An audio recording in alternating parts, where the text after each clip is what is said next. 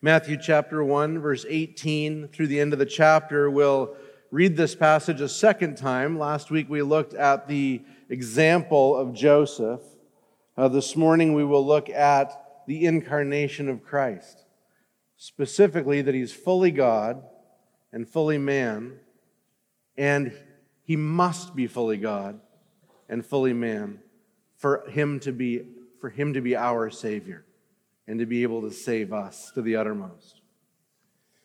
Matthew chapter 1 verse 1 verse 18 through 25. Now the birth of Jesus Christ took place in this way when his mother Mary had been betrothed to Joseph before they came together she was found to be with child from the Holy Spirit. And her husband Joseph, being a just man and unwilling to put her to shame, resolved to divorce her quietly.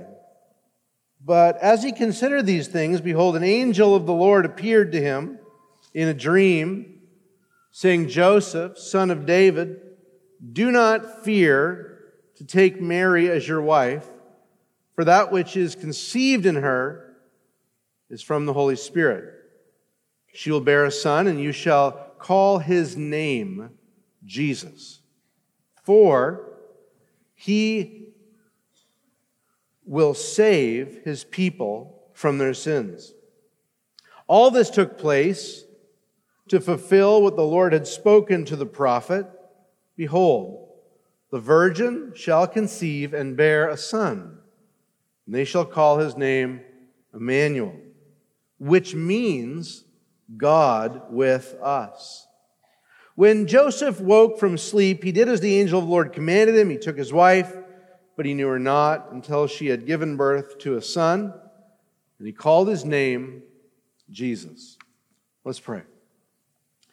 Father, this week you have specifically burdened me just with the tragedy of sin in the midst of our congregation uh, everything from rank hypocrisy to uh, subtle backsliding to uh, brothers and sisters who can't get along to uh, Christians who have mature faith and yet chinks in their armor, weaknesses.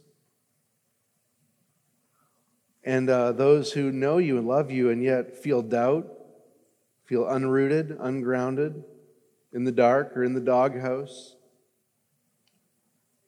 Lord, it is my great desire, and then thankfully it's even your greater desire to help this people through your word. Lord, I, I want to preach a sermon to every single individual that would help them individually, but Lord, you've commanded us to preach your word broadly to all your people, and apparently this waters the ground just right for all your people to grow. Please make that happen. Lord, I'm thinking of Christy's grandfather this morning who was often anointed by your Holy Spirit to preach your word with power. And I'm asking for that same spirit that's come generation after generation to move mightily through the weakness of men to display the power of God. Pray, pray this for the good of your people, for the glory of your name. Amen. My wife Christy and I have had the privilege of naming four children, and I think we're pretty good at it. Um, we are especially good at, at naming girls. Now, we've only had one shot, but we nailed it. Um, we, uh, we, we went into the hospital ready with a first and a middle name. And uh, by the time we left the hospital, that girl actually had that first and last name that we had planned. Now, we have a distinct weakness when it comes to naming boys. We are not good at this. We have, we're, not, we're not skilled. We do not have the abilities necessary. Now, I don't mean that I'm up here telling you I think all my boys have lame names. I, I like Luke and James and Jones. What I'm up here telling you is that we are so indecisive when it comes to boys' names.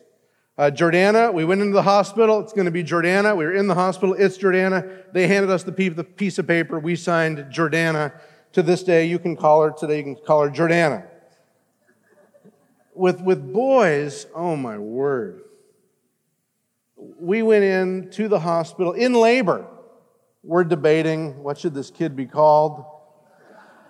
Uh, we got 10 names. We've Googled them all a thousand times. We know all the variant meanings, all the potential. We know what grades they'll get if we give them this name or that name. We're up, we're up on it. We understand. We've looked into it. And what's, what's worse is that we actually got worse at this the longer it went along. So there really isn't a kid we have where we weren't the couple where they're sort of sliding us the piece of paper and you, you need to make a decision. Are there options if we leave the hospital without a name? Yes, there are options, but it's not preferable. So I just want to announce to my boys you are fantastic last minute decisions. but we actually got worse at this. Our last son, Christopher Jones, we actually flip flopped for 18 months whether or not we were going to call him Christopher or we were going to call him Jones. So this is not our strong suit, the naming of boys. We, it finally lands in a good place, but we did not have the sort of premeditated clarity that would have resulted in a lot less anxiety in the hospital. And in this, we are very unlike God in Matthew chapter 1. Because what's very clear in Matthew chapter 1 is that God was not scratching his head and sitting in heaven going, Now what sounds good?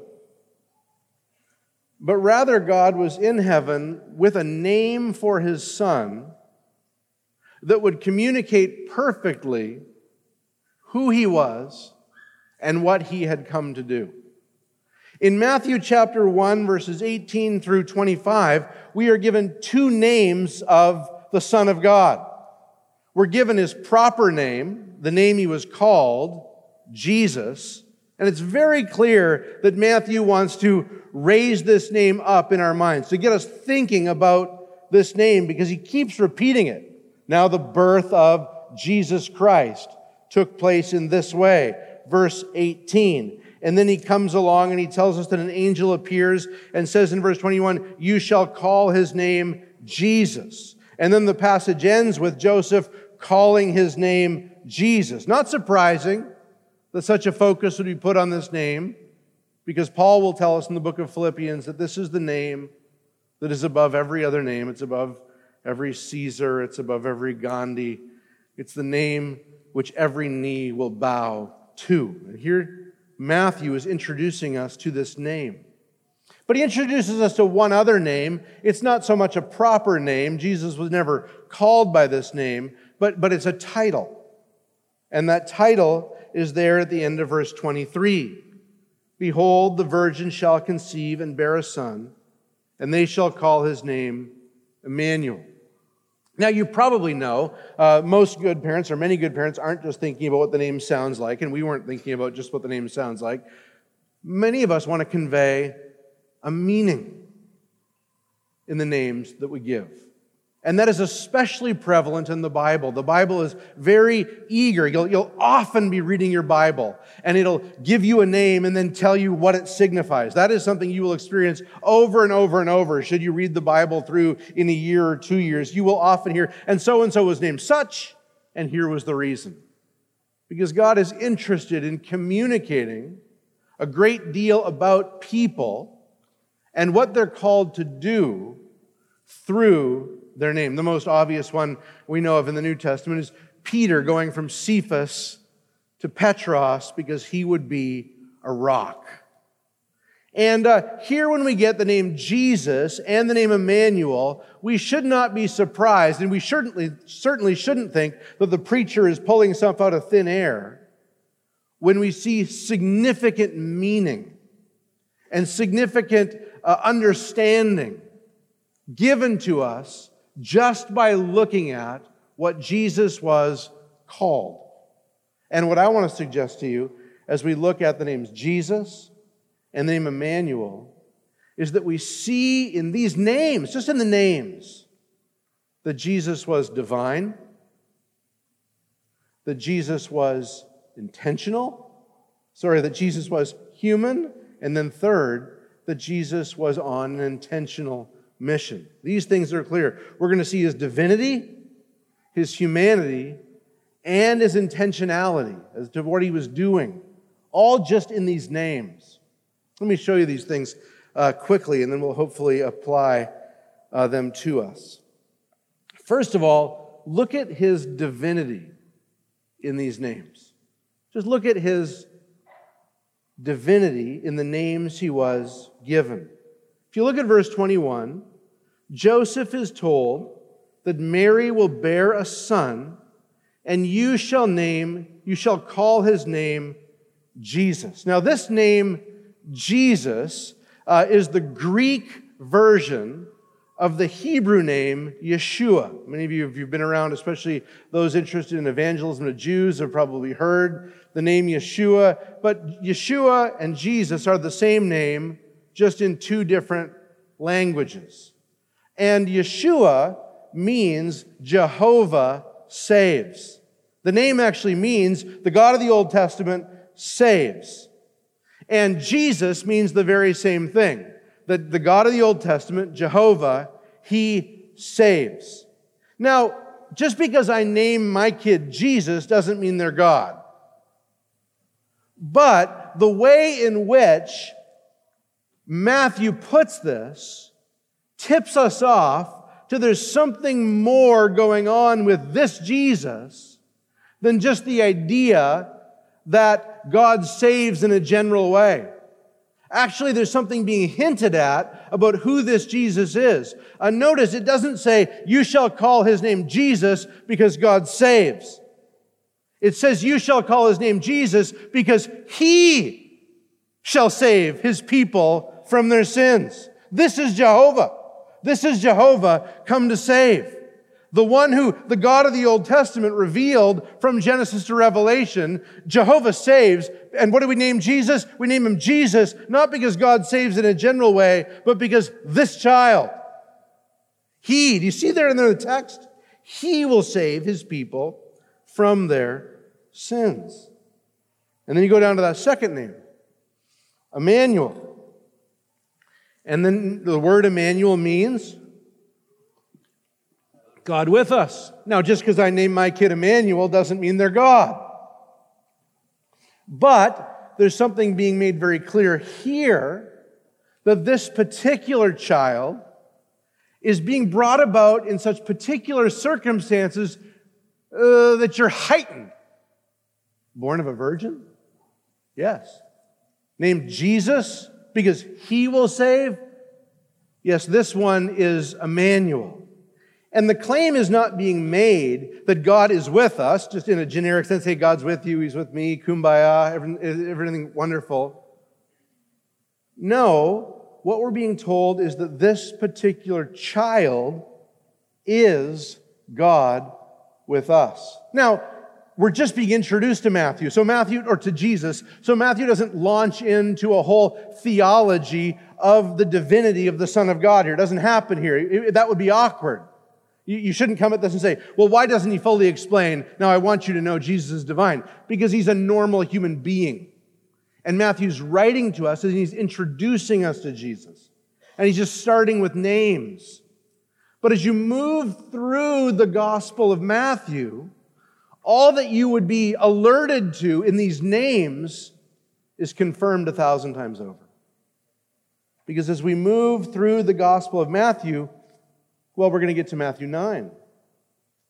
And in Matthew 9, well, let me just read it to you. In Matthew chapter 9, Jesus is faced with a paralytic needing healing. And when Jesus, this normal looking man, faces a paralytic named healing, well, this is what happens. Matthew chapter 9, verse 1. And getting into a boat, he crossed over and came to his own city. And behold, some people brought to him a paralytic lying on a bed. And when Jesus saw their faith, he said to the paralytic, Take heart, my son, your sins are forgiven. Now,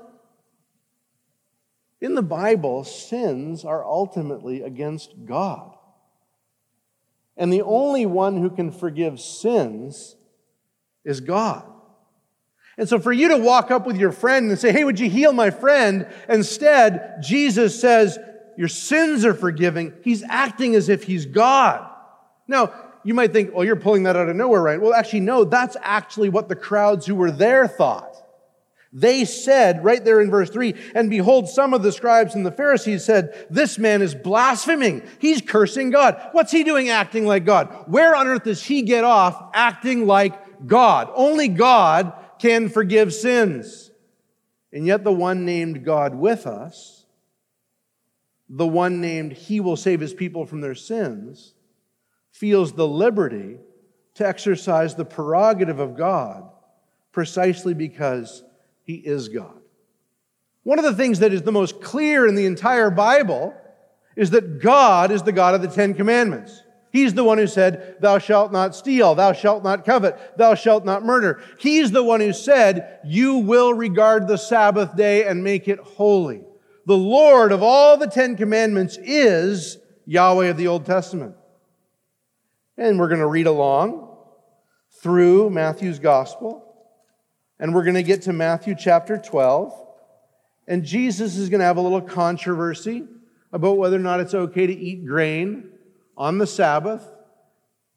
And the way he's going to settle the controversy is quite striking. He's going to declare himself the Lord of the Sabbath. Now, to the Jewish ear, you've got to know what's being heard when you declare yourself the God over the Ten Commandments. You're declaring yourself to be God. And one last example. In Matthew chapter 28, Jesus takes the word that he's always referred to himself as. He's referred to himself as the Son. Repeatedly through the gospel, you hear Jesus referred to as the Son, often referred to as the Son of God, the Son of Man. We'll look at these titles as we move through the book of Matthew. But when Jesus gets to the Great Commission, where he uh, sends his disciples into all the world to make more disciples, he goes, All authority in heaven and earth has been given to me. Go therefore and baptize them in the name of the Father and the Son and the Holy Spirit. He's putting himself on equal plane with God. He's not saying, I, the Son, tell you worship God. I mean, that's what I would say, right? I'm a son of God. I've been adopted by God. You should worship God. But Jesus doesn't do that. He says, baptize them in the name of the Father. Then he puts himself right next to the Father and the Son and the Holy Spirit. And so the one we're dealing with here is Jehovah Saves. The, the Jesus you're reading about is not a great man.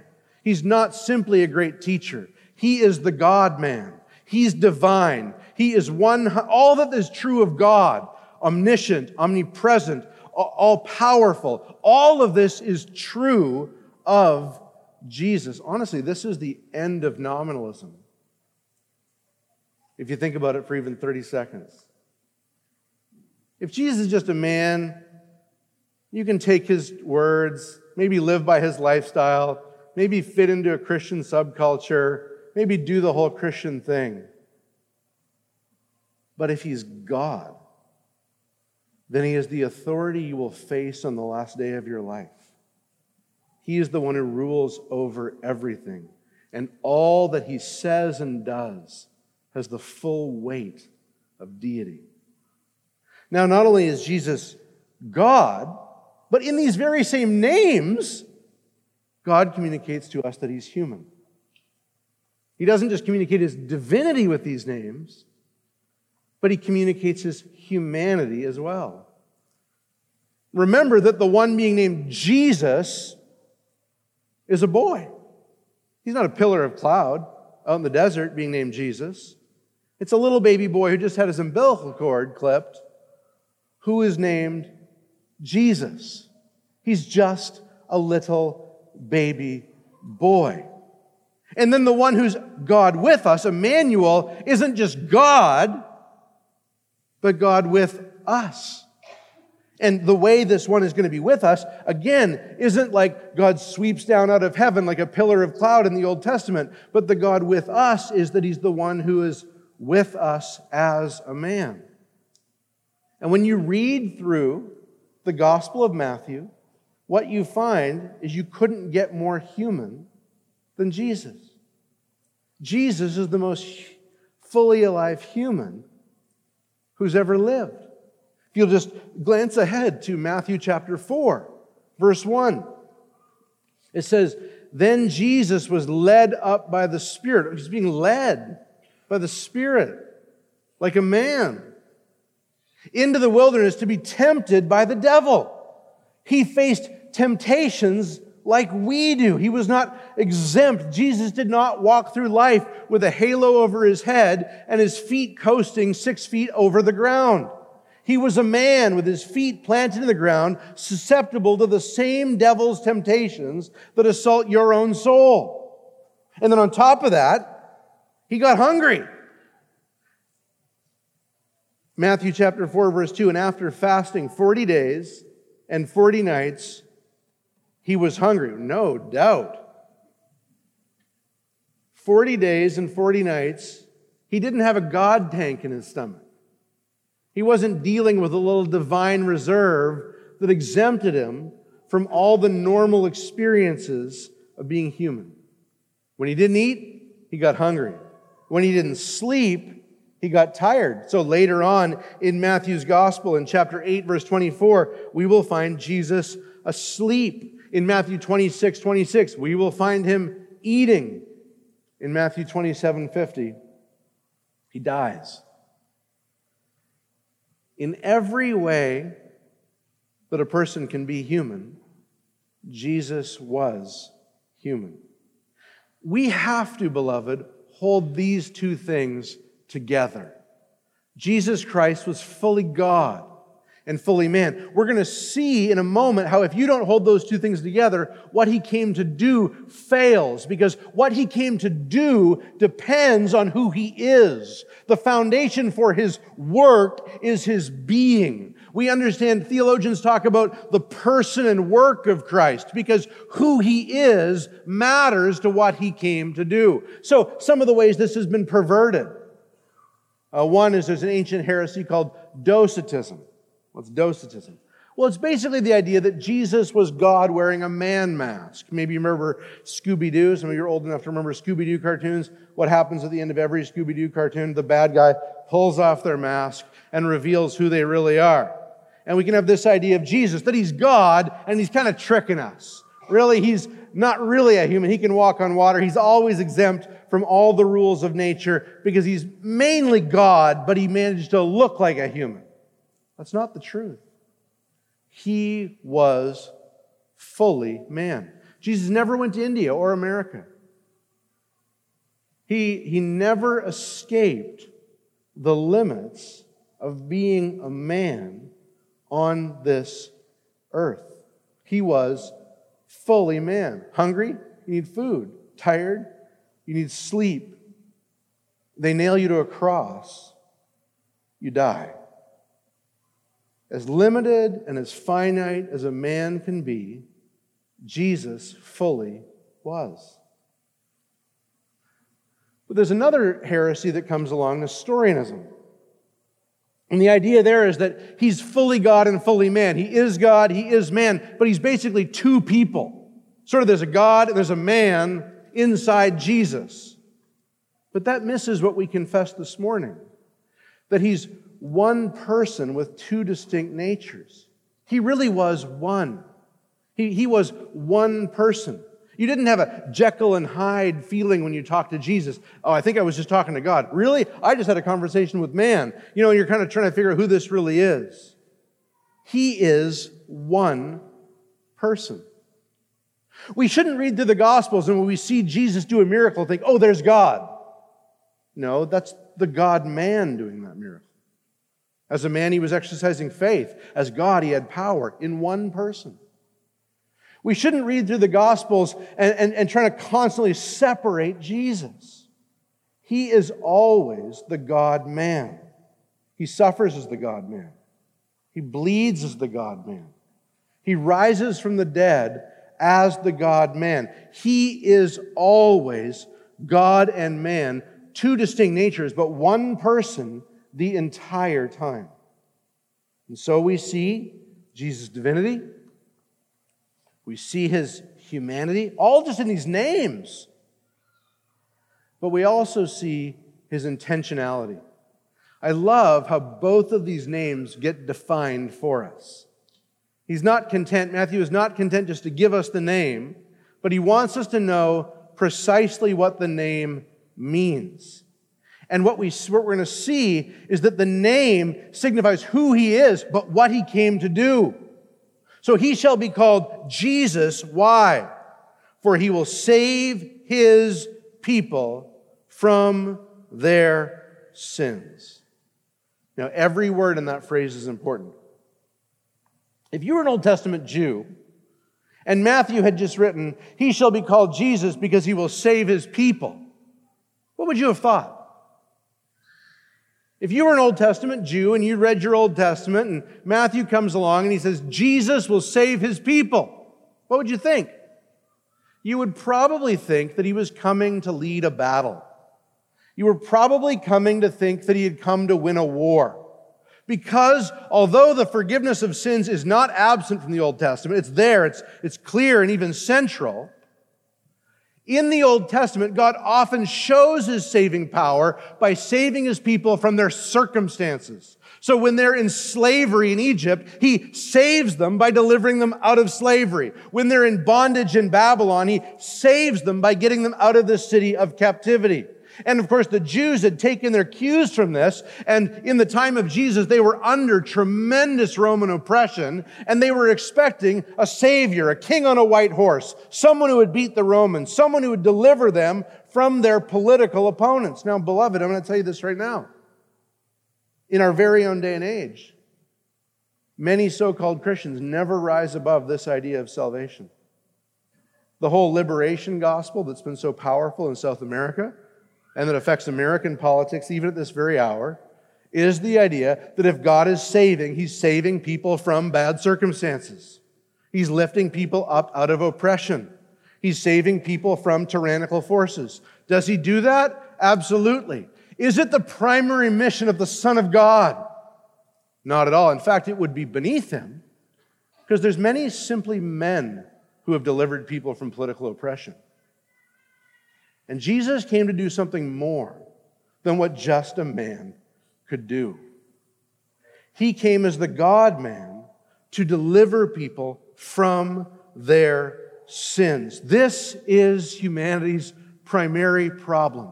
This is our main issue. We are sinners. The Bible says that we're under sin. We're actually under its power. And the worst part is, we're actually willing participants with sin. We're simultaneously enslaved to sin and we're willing slaves to sin. Jesus says in John chapter 8 anyone who sins is a slave to sin.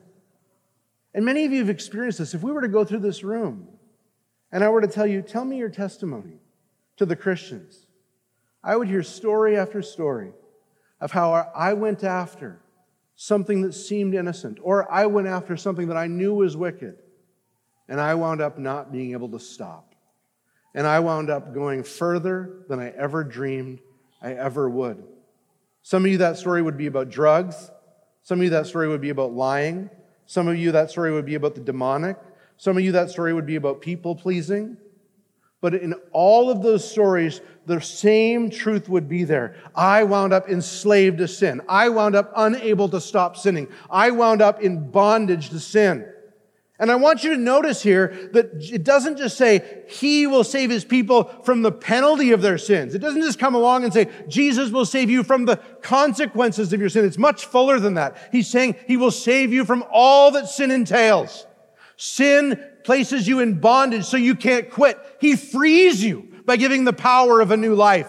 Sin comes with consequences, death and hell forever and a lake of fire that's real and torment that is well deserved. He saves you from all of that.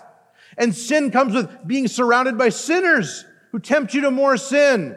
He gives you power by His Holy Spirit not to walk in the way of those sinners. What we're talking about is a comprehensive salvation. We're talking about not just saving people from mental illnesses, not just saving people from physical deformities, not just saving people from tyrannical governments, but saving people from the root problem that causes all of these. We are sinners, and the Son of God has come to save us from our sins.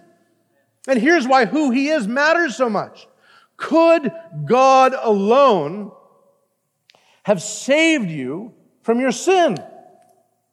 Just God. Now, nobody wants to be the first person to say, God couldn't do it, because we know that nothing is impossible with God. And yet, for God to save you without becoming man would leave God fundamentally compromised for God to look over a sinful race and say, forgiven. For God to look over a, a, a, world of rebels and say, I let them all go, I make them children, would be like a judge in a courtroom looking at a murderer and a pedophile and saying, Come be my child, I forgive you. And there's the family of the abused going, What? Now the criminal is not just a criminal. Now the judge is a criminal too. Because now the criminal has committed a crime, but the judge has committed a crime too. Because the, the judge has let the criminal off the hook. Are you following me? And if God looks over a sinful world and says, I'm a righteous judge, and guys who sell their daughters into prostitution can come on into my kingdom. I'm a righteous judge, and liars and murderers, and the sexually immoral, and the greedy, and those who spit on my face, and those who worship false gods, they can all just come into my heaven. He would make his heaven a hell. He would spoil who he is, and he would spoil the place where he wants to reign in holiness. If God were to simply decree forgiveness and pardon and adoption to sinners, God would violate his own self.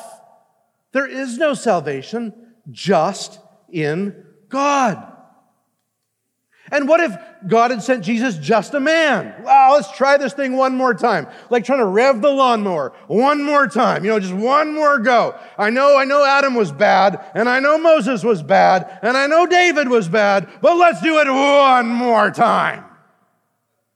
Well, you've heard, right, that the uh, doing the same thing, expecting a different result, is the very definition of insanity. This book contains enough record of the human race to tell you there's no one showing up who's going to make it better. If you're looking at the current political scene and saying, man, the problem is each actor on the world stage adds their own ineptness to the current situation. Each person in, in charge makes the situation just a wee bit worse. God's known that for years. And so there was no ability to just send a man. But he had to send a man. He had to send a man. Because it's a man's problem that we're dealing with. It's that we are sinners. Someone has to pay for our sins. And a bunny rabbit can't pay for our sins. And a dog can't pay for our sins. And even the most advanced chimpanzee that can learn sign language can't pay for man's sins. In order for man's sins to be paid for, a man must pay the price. In order for there to be a human being of such purity and innocence that their death would be worth anything, that person must be God. It's the God man who saves us. In God, we have all the holiness and purity and life that man lacks. In man, we have all the like unto ourselves of the family unity that we need. We have someone like us who can die for us, and we have someone unlike us who can offer himself as a living sacrifice for our sins. He shall save his people from their sins. Not another man, not just God, but the God man. The God man, Jesus Christ, comes. And when you watch Jesus through the book of Matthew, don't just think because he's got hands and feet, there's a mighty man. Recognize at all times that one proceeding to his death is the God man. That one rising from the dead is the God man. That one promising to save me from my sins is the God man. And that's why my salvation is so secure and complete. What a root, what an anchor for your assurance. Not in the strength of your faith today, not in the strength of your obedience today, but in the God man whose obedience had the perfection of his own godliness, and in the God man who had a real obedience done by a son of David. That's who saves you. That's who redeems you. That's who dies on the cross for you and I. So, his name will be Jehovah Saves, because he's Jehovah Saves who saves us from our sins. But there's a little more here. I want you to notice that he doesn't just save us from circumstance, he saves us from sin. But I also want you to notice that his salvation is not an attempted salvation, it's an accomplished salvation. It's not just an attempted salvation, it's an accomplished salvation. Notice the phrase here again He shall be called Jesus, for he will offer a salvation for people's sins. He will make a salvation possible. That's not what it says. It does not say Jesus will come and make a salvation possible for people. And we might get that idea, understandably, from the universal offers of the gospel. The gospel comes to us and says, whosoever will may come. The gospel comes to us and says, for God so loved the world that he gave his only son, that whoever believes in him will not perish but have everlasting life. And we might look at these universal offers of the gospel and we might kind of reason backwards. Oh, that's nice. Jesus offers salvation to all. Jesus uh, makes salvation possible to all. And here's the next step from that kind of thinking is that you get Jesus, gentle Jesus, knocking on the door of your heart. Tap, tap, tap. Anyone want to be saved? The biblical answer is no. There's no one wanting Jesus tap, tap, tapping on their door. And we need to get rid of the idea of tap, tap, tapping Jesus, which I'm out here. Salvation's possible. If you want it, I got it. Jesus is the fireman who busts down the door, goes into the house, finds dead bodies, brings them out on both shoulders, and breathes new life into it. He accomplishes the salvation. He will save his people from their sins. He will save them. He comes and does the whole thing. Those whom he predestined, he also called. Those whom he called, he also justified. Those whom he justified, he also glorified. He who began a good work in you will carry it out until the day of Christ Jesus. Listen, the salvation he brings starts with dead men who brought nothing to their salvation, and it ends with God raising them from the dead and promising them to keep them until the last day. This is what's being said. And how could, it, how could he accomplish this? Because he's the God man. Because the life that he's placed in you is the life of the God man. As Henry Scougal put it, it's the life of God now in us, in the soul of man. And so what we're seeing again and again is who he is. Jesus, Jehovah, will save his people from his sins. Who he is, Emmanuel, God with us, is the foundation. It's, it's, it's the, it's the non-negotiable essential to what he would then do. And when you have a God man dying for sins, it doesn't just make atonement possible, it makes atonement accomplished. It makes it so that the work is done. Jesus did not die on the cross and say, It's almost done, here's the baton. He said, It is finished because the God man was dying for sinful men and women like you and me. Finally, this salvation brings us into his presence. What's the best thing about being saved? Being with God. Best thing about being saved. Godly kids? I mean, godly kids are good. I like godly kids. None of them are so godly that it's always fun. What about godly adults? I like godly adults too. But any of you who've been around me would say, well, you're not always fun. You're not, you're not, you're not my eternal treasure, Ryan. Thank you. right? The high point of salvation is not civilization's transformation as much as Jesus has transformed civilizations. The high point of civilization is, a high point of Salvation is not the advancement of the world mission, as essential that is, vital as that is. The high point of salvation is you get to be with God. You get to be with God. What separates us from God is sin. Being human doesn't separate us from God. You were made in the image of God, image and likeness of God. It's the image and likeness of God that makes it so you can commune with God. It's not being human that separates us from God. It's sin. But his name is Jesus because he will save his people from their sins, which makes, which makes the next title possible God with us. Not God compromised with us, God happily with us, because He dealt with our sins so He could be with us. Have you ever scanned through the Bible and thought how important this is? Just the idea that God wants to be with us? What was the best thing in Eden? I mean, Eve was awesome. And I'm sure all the fruit didn't taste like it had been wintering somewhere else.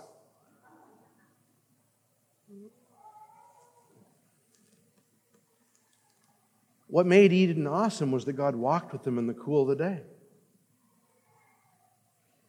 You ever read carefully the, Ex- the Exodus? You ever, you ever notice why God wanted Israel out of Egypt? You ever read that carefully? Exodus chapter 5. Let my people go. I want to have a feast with them in the wilderness. I want to, we got dinner plans. Me and my people, Pharaoh, we're out. I want to be with Israel. Did you ever notice what Jesus says when he chose his disciples? I love this line. And he chose his disciples that they might be with him. He chose his disciples, they might all get advanced degrees in theology. No, that they might be with him. Mary and Martha. Remember Mary and Martha? That passage gets botched, right? You got Martha, busy, busy, busy, busy, busy, and Mary sitting at Jesus' feet, and the preacher comes along and says, We all have different gifts. No. Martha's wrong. Mary's right. She has chosen the better place just to sit at my feet. And then you get to the last chapter of the Bible, or second to last chapter of the Bible. Behold, there's a new heavens, the new earth, and the dwelling place of God is with man. That's the high point of salvation, beloved. That's why we're saved. So we can be with Jesus. Now, many of you find being with Jesus very uncomfortable. As soon as you get alone in a closet, you just feel guilty, distracted. You feel like you are in the doghouse. God's irritable, maybe like a seething dad who's kind of irritated, is eventually going to blow up. The idea of just getting alone with your thoughts and God sounds miserable. I'll tell you what you need to take into the prayer closet the name of Jesus. You need to take in the name of Jesus. And I'm not talking like it's some magical formula. I'm talking you think about it and you recognize who you are dealing with. The reason your prayer life is so miserable is because you think you can go directly to God. And Satan's like, oh, I like that mistake. He's got a bazillion accusations he can throw on your face, a million old sins he can bring up, a million distractions that he can bring up. We approach God through a mediator, and the mediator makes it a joy to go to God. And his name is Jesus. But when I go to God, I think about my sins. Yeah, I think about Jesus. I love it when Martin Luther was being tempted by the devil and accused by the devil. He said, The devil will bring all of my sins to my mind. And I say, Bring them on, devil. Because when you remind me of all my sins, it reminds me of my Savior, Jesus. He will save his people from their sins. The reason we can enjoy the presence of God now and through eternity and through all the difficulties of this life is because of the mediator. It's because of Jesus. It's because he has fully dealt with our sins, not because he's a cut, cut above us in terms of manhood, but because he's of another order entirely. He's the God man who's fully dealt with our sins, fully atoned with them. Now, I'm just going to leave you with this last thing. I'm going to be quiet after this. As we go through the book of Matthew, we are going to see the disciples sin. Right? They're going to debate who's the best. Can you imagine? We haven't had that. Imagine you come to a church meeting and we have a members meeting next Wednesday. Some elders get up and they're like, I'm number one. No, I'm number one. Like Jesus had to deal with this. He reveals to Peter, or the God the Father reveals to Peter, that he is the Christ, the Son of the living God. And Peter tells him how to live the rest of his life. There's no even like, I guess I just defer to you, Lord. No, Peter's got life coaching skills for the Son of God. Where is Jesus through all of those offenses? With his people the whole time. Why do we know those stories? Because those people stayed with Jesus the whole time. Beloved, you serve a Jesus who can walk with you through all the sins of this life.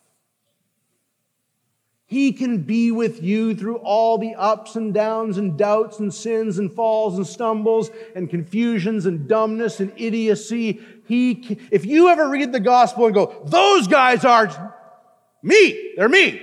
That's who they are. And then just read the story and just find if you ever get a half page away from Jesus. No, he's always there with him.